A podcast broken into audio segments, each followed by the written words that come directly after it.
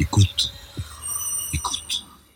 Bonjour, euh, mon invité aujourd'hui est Carole Gomez et avec elle on va parler de rugby. De rugby et de géopolitique de rugby puisque dans deux jours, le 27 ans exactement, va s'ouvrir la Coupe du Monde de rugby. La neuvième édition euh, avant la dixième qui aura lieu en France en 2023. Carole Gomez, bonjour. Bonjour. Vous venez de publier Le rugby à la conquête du monde, histoire et géopolitique de l'Ovalie. Alors, peut-on réellement parler d'une mondialisation du rugby ou est-ce un sport qui reste limité, pour ne pas dire confiné, à un nombre limité de pays? Alors, il faut avoir en tête que pour euh, la Fédération internationale de rugby, il n'y a actuellement en son sein que 121 fédérations nationales, qu'elles soient membres euh, ou affiliées, euh, donc ce qui est encore bien loin des plus de 210 membres de la Fédération internationale de football, de volley ou d'athlétisme. Donc on ne peut pas véritablement parler de mondialisation à part entière, puisqu'il y a encore une répartition très inégale au niveau des différents continents. En revanche, et c'est ça qui est assez intéressant de noter, c'est qu'il y a une, une vraie dynamique qui s'est mise en place depuis un certain nombre d'années, euh, même si on connaît un ralentissement euh, depuis euh, un an, avec deux vecteurs de développement. Le premier, c'est la pratique féminine qui ouvre de nouveaux territoires pour World Rugby et qui du coup peut aller proposer, aller installer, aller réaliser des matchs sur certains territoires, mais également le rugby à 7 qui depuis les Jeux Olympiques euh, de euh, Rio en 2016 est devenu euh, sport olympique et ce logiquement jusqu'à 2024. Il, on, on, en saura un peu plus tard, un peu plus après après cette date-là. Donc le rugby à 7 permet peut-être euh, de populariser, démocratiser, euh, exporter le rugby dans sur des territoires qui n'étaient pas historiquement confrontés euh, à ce sport-là. Et c'est aussi le pari qu'a fait World Rugby de se dire que par cette nouvelle pratique plus rapide, euh, qui permet aussi de, de faire bouger une, une, hiérarchie qui n'est pas forcément euh, ancrée et fixée comme elle peut l'être dans le 15, euh, de s'ouvrir à de nouveaux territoires où on peut voir des matchs d'ouverture Kenya-Portugal qu'on n'a pas forcément l'habitude de voir dans la pratique à 15. Oui, parce que dans le rugby à 15, disons la forme de rugby la plus connue, on parlera aussi peut-être tout à l'heure de rugby à 13, à propos duquel vous parlez de cette différenciation historique, mais le rugby à 15, grosso modo, dans l'esprit des gens, c'est le tournoi des cinq nations, bon, et l'Italie maintenant, et puis l'Australie, Nouvelle-Zélande et l'Afrique du Sud, et puis c'est tout. Or, euh, voilà, il y a aussi d'autres pays, mais notamment euh, au Japon, et est-ce que peut-être un autre jour en Argentine, comment expliquer que la Coupe du Monde du rugby à 15 se déplace au Japon aujourd'hui? Là, c'est un vrai pari qui a été réalisé par euh, World Rugby de justement orienter, tourner le rugby vers l'Asie puisqu'on sait que c'est potentiellement là où il y aura le plus grand nombre de réservoirs de pratiquants, de licenciés, euh, et puis également de d'acteurs euh, sur les terrains, mais également en dehors, et parce qu'il y a aussi euh, une, une volonté de World Rugby de récompenser quelque part ou de saluer euh, le, le, le, Japon euh, pour les efforts, pour la qualité euh, du jeu qu'ils produisent. C'est souvent quelque chose qui est méconnu, mais le rugby, le Japon a une, a une tradition de rugby assez importante. C'était un sport qui était pratiqué beaucoup dans les, dans les entreprises. Il y avait énormément de, de clubs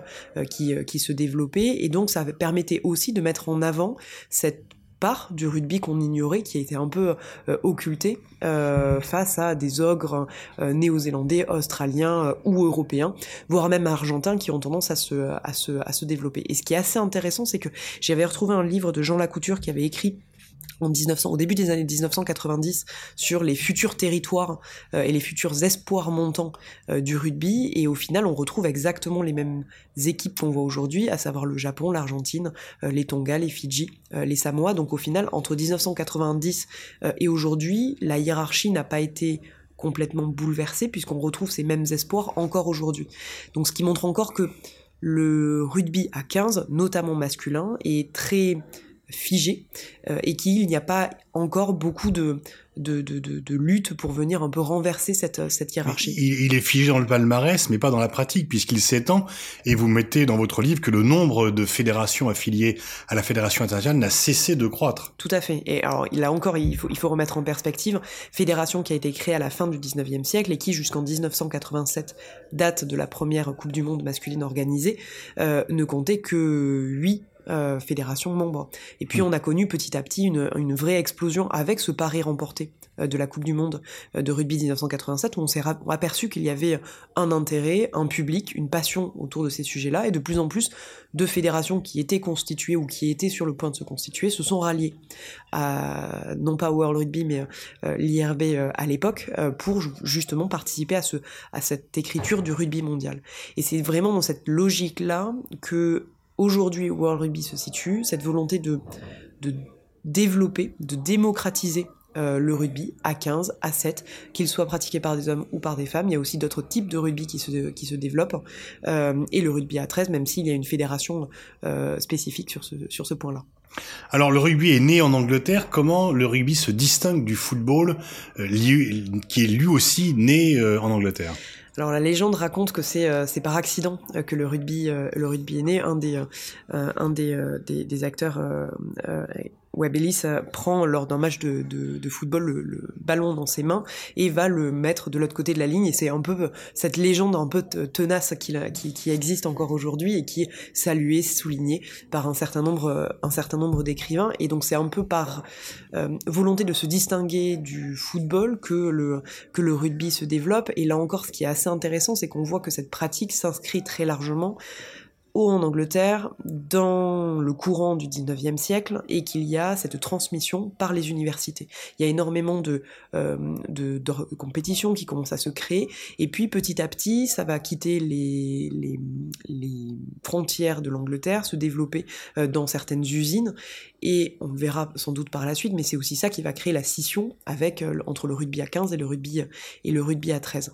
Et puis euh, cette diffusion du rugby euh, à 15 va se faire bah, à l'instar du football par les ports, par les, les, les, échanges commerciaux, diplomatiques, politiques, économiques que pouvaient avoir le Royaume-Uni et l'Angleterre à l'époque. Et c'est pour ça qu'on va retrouver dans cette logique de, de, de, de cette puissance hein, de, de l'Angleterre des matchs organisés en Nouvelle-Zélande, en Australie, en Afrique du Sud, dont on sait que ces pays-là euh, avaient une et ont encore une très forte euh, relation avec euh, avec le avec Londres. Et donc c'est vraiment dans cette dans cette perspective que le rugby s'étend avec une exception qui est la France, où les relations entre les, le, Royaume-Uni et l'Angleterre et la France sont toujours relativement spécifique, euh, pour ne pas dire euh, autre chose dans le domaine du rugby. Et donc c'est par ce biais de d'émigrés anglais qu'on va voir un certain nombre de sports, de clubs de sport se développer dans différents ports, dans différentes grandes villes qui sont tenus par des hommes d'affaires britanniques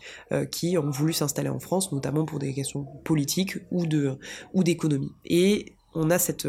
cette, cette, diffusion qui va quitter les villes pour se rapprocher des campagnes euh, et avoir cette, cette image qui est aujourd'hui très, très présente, à savoir ce, ce sport un peu de terroir qu'on va retrouver euh, dans les... Oui, comment expliquer qu'en France, euh, historiquement, c'est le rugby des clochers, mm. et donc plutôt dans le sud-ouest, et euh, comment l'influence britannique a gagné cette partie, et pourquoi le rugby est présent dans le sud-ouest et pas dans le nord, dans l'est, où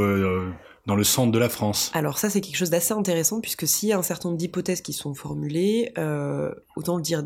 dès à présent, on n'a pas de certitude par rapport à ces éléments-là. Il y avait la question de la religion qui était avancée, à savoir qu'il y avait un certain nombre de clubs qui étaient euh, ou de territoires qui étaient de religion euh, protestante qui se trouvaient assez proches du, rugby. Il y avait une, comparaison de cartes, une superposition de cartes entre la pratique de rugby et la, la, religion pratiquée qui semblait coïncider, même si il y a encore des choses qui sont relativement incertaines. Concernant l'attachement de euh, la, présence dans le, dans le grand sud-ouest, euh, il faut pas oublier que le rugby arrive principalement dans les grandes villes, donc dans les grandes métropoles, Bordeaux, Toulouse, Lyon, euh, et se développe au fur et à mesure dans les, dans les, dans les campagnes, euh, parce qu'il y a d'une part euh, une compétition directe avec le football, et que le football a tendance à être plus présent dans les villes que dans les campagnes, et puis parce qu'il y a cette, cette volonté de créer du lien social dans les petites villes, dans les petites bourgades,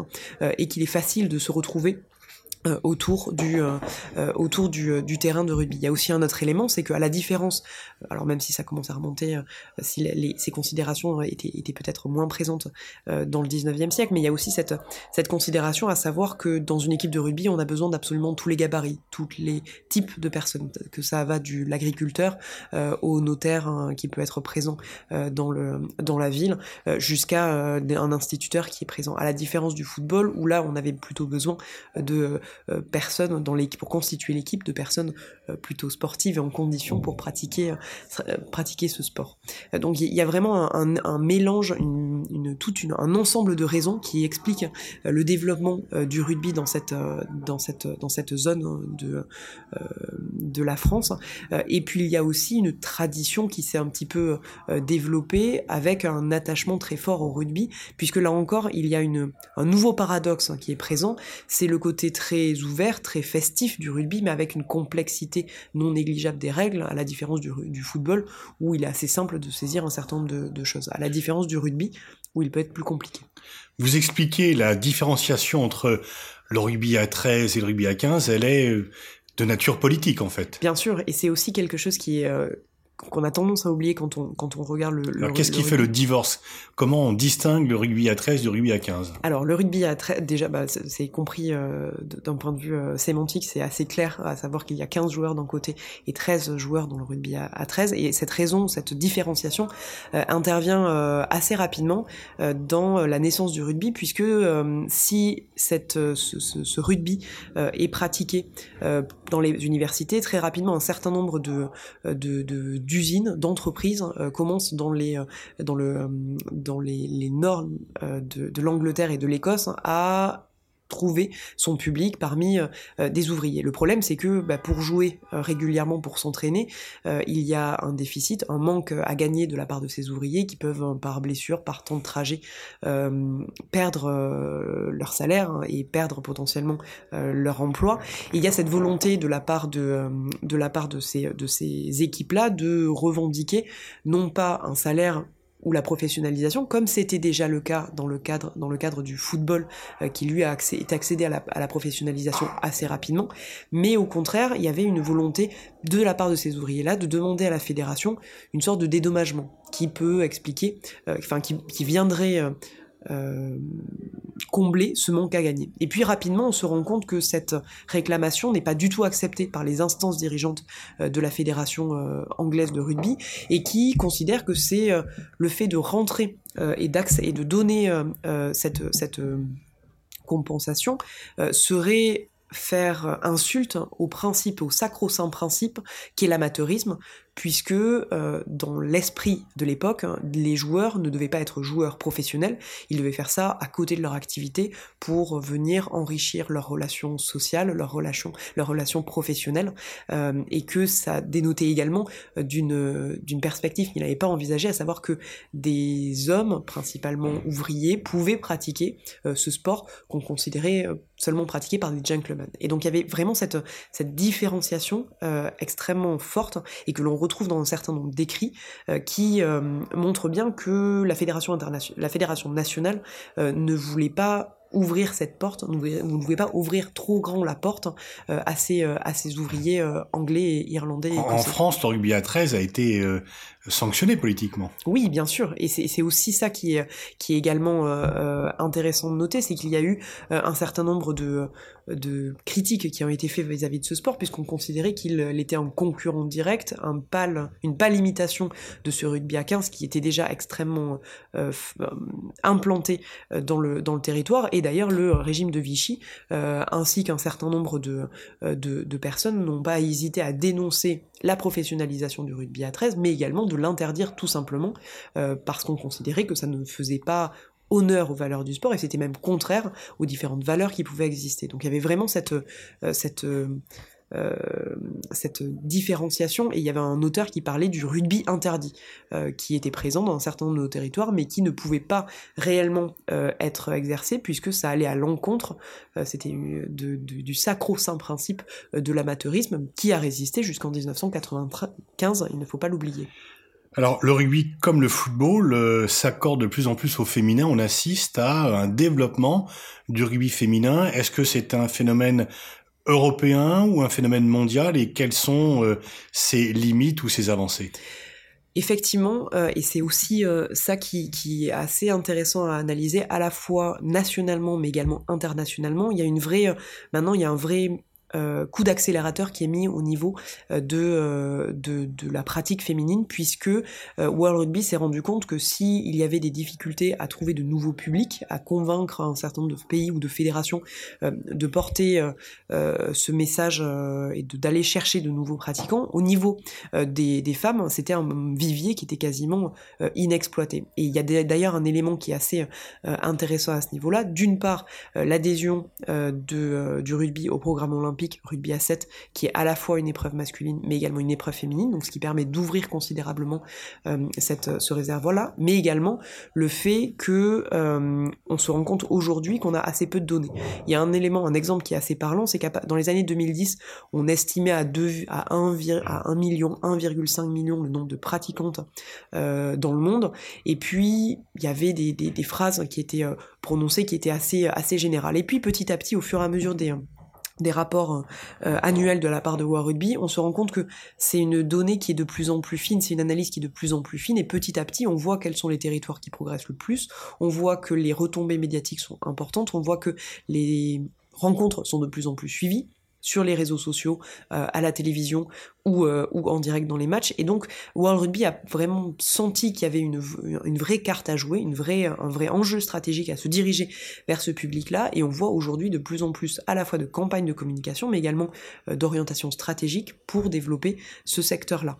Après, euh, une fois qu'on a dit ça, il faut maintenant passer à la réalité du terrain et de se dire que est-ce que cette décision ô combien, politique va se retranscrire euh, sur le terrain et que c'est, euh, il va y avoir une réelle augmentation des licenciés, ce qui pour l'instant est le cas, qui est de façon, il, il, faudrait avoir une, une, une, analyse par pays pour voir quels sont les pays qui progressent le plus dans ce, sur ces questions-là, mais il est clair qu'aujourd'hui le rugby ne peut plus se passer euh, de, femmes en son sein, mais également sur le terrain, pour, euh, pour justement être arrivé à se développer. Et la question française et le cas français euh, est assez intéressant à noter, puisque si on remarque un, recul au niveau des pratiquants, au niveau des pratiquantes au contraire, c'est quelque chose qui est, qui est croissant, et la Coupe du Monde organisée en France il y a de ça quelques années, a été euh, un,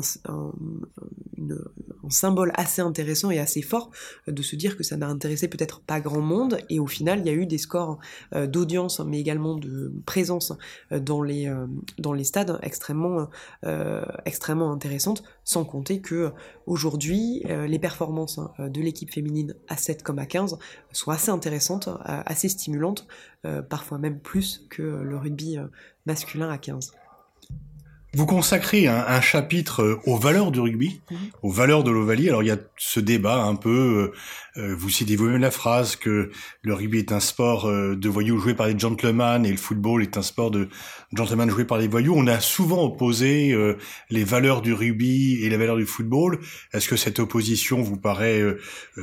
pertinente? Et il y a aussi un débat aujourd'hui sur la remise en cause des valeurs du rugby, voire sur la footballisation du rugby. Vous employez vous-même cette expression. Oui, effectivement, c'est ça, c'est quelque chose hein, à, l'instar de, la question de l'amateurisme, euh, la question des valeurs de l'Ovalie qui sont très souvent euh, euh, mis en avant et revendiquées par le monde du rugby, se trouve aujourd'hui un certain nombre de limites ou fait face à un certain nombre de contradictions. la question de la footballisation que, que vous abordez, effectivement, elle se retrouve à la fois euh, au niveau de l'économie, où on se rend compte aujourd'hui de plus en plus euh, que l'on est dans un système euh, qui, depuis la professionnalisation de 1995, est constamment en changement, en évolution, euh, et qu'on se retrouve face à des situations qu'on n'avait pas forcément anticipées ou dont on n'avait pas forcément mesuré l'importance euh, en quelques années. Et donc ça pose aussi la question des valeurs euh, qui sont basées sur le, la question de l'équipe, la question de la solidarité, la question de, du fair play, la question également de, de, de l'intégrité, mais qui peut, peuvent être remise en question, questionnée à, bien des égards. Et les, éléments que je, que je cite également, c'est les différents problèmes d'intégrité que l'on peut retrouver au, sein de ce, au sein du rugby, et pour lequel, si un certain nombre de sports semblent avoir pris conscience de ses limites, de ses failles également, le rugby, dans le domaine du dopage, dans le domaine de la corruption, dans le domaine des matchs truqués, ne semble pas encore avoir saisi pleinement euh, cet enjeu, même s'il y a d'énormes efforts euh, qui sont faits sur cet élément-là, euh, mais il y a encore une espèce de, de, de, prudence dans cette volonté à associer tous ces mots qui existent dans le sport avec le rugby. Et donc c'est aussi quelque chose qui est, à mon sens, important de prendre en compte pour justement arriver à apporter des réponses concrètes à ces situations qui se posent. Vous consacrez également un chapitre au rugby, nouvel outil de diplomatie sportive. Pourriez-vous euh, euh, nous en dire un peu plus sur cet instrument-là? Oui, euh, il, y a, effectivement, à l'instar d'un certain nombre de,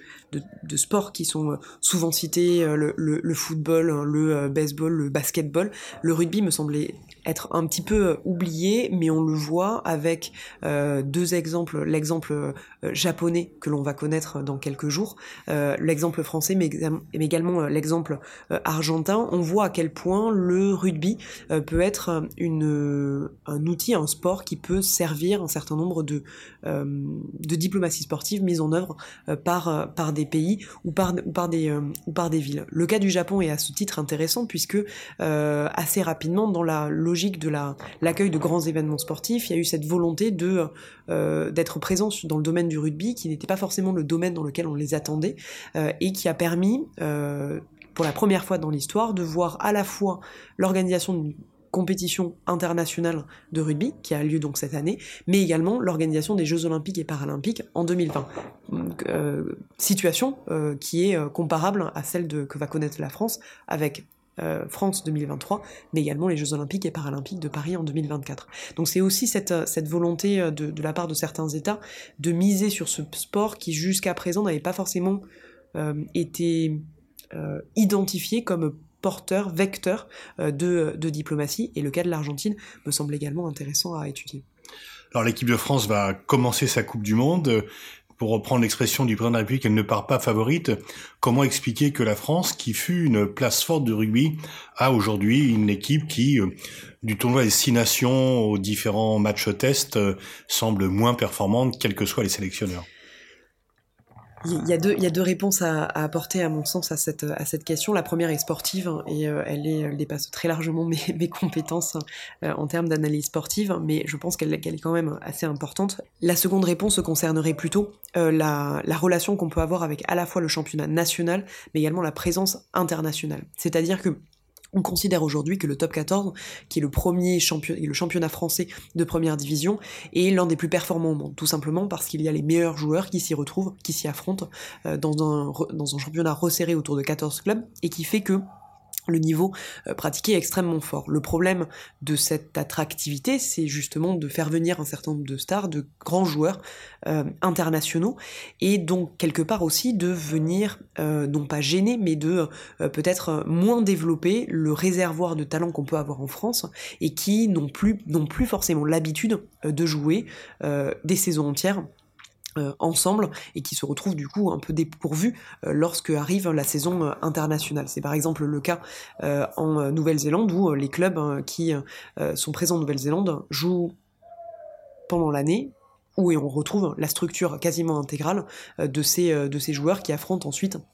les sélections internationales. Donc à mon sens, il y a vraiment ce côté à la fois sportif sur lequel je laisserai des personnes plus compétentes que moi réagir, mais également l'aspect plus attractivité qui me semble intéressant à, souligner. Merci Carole Gomez. Euh, je renvoie à la lecture de votre livre Le rugby à la conquête du monde qui vient d'être publié chez aux éditions Armand Collin.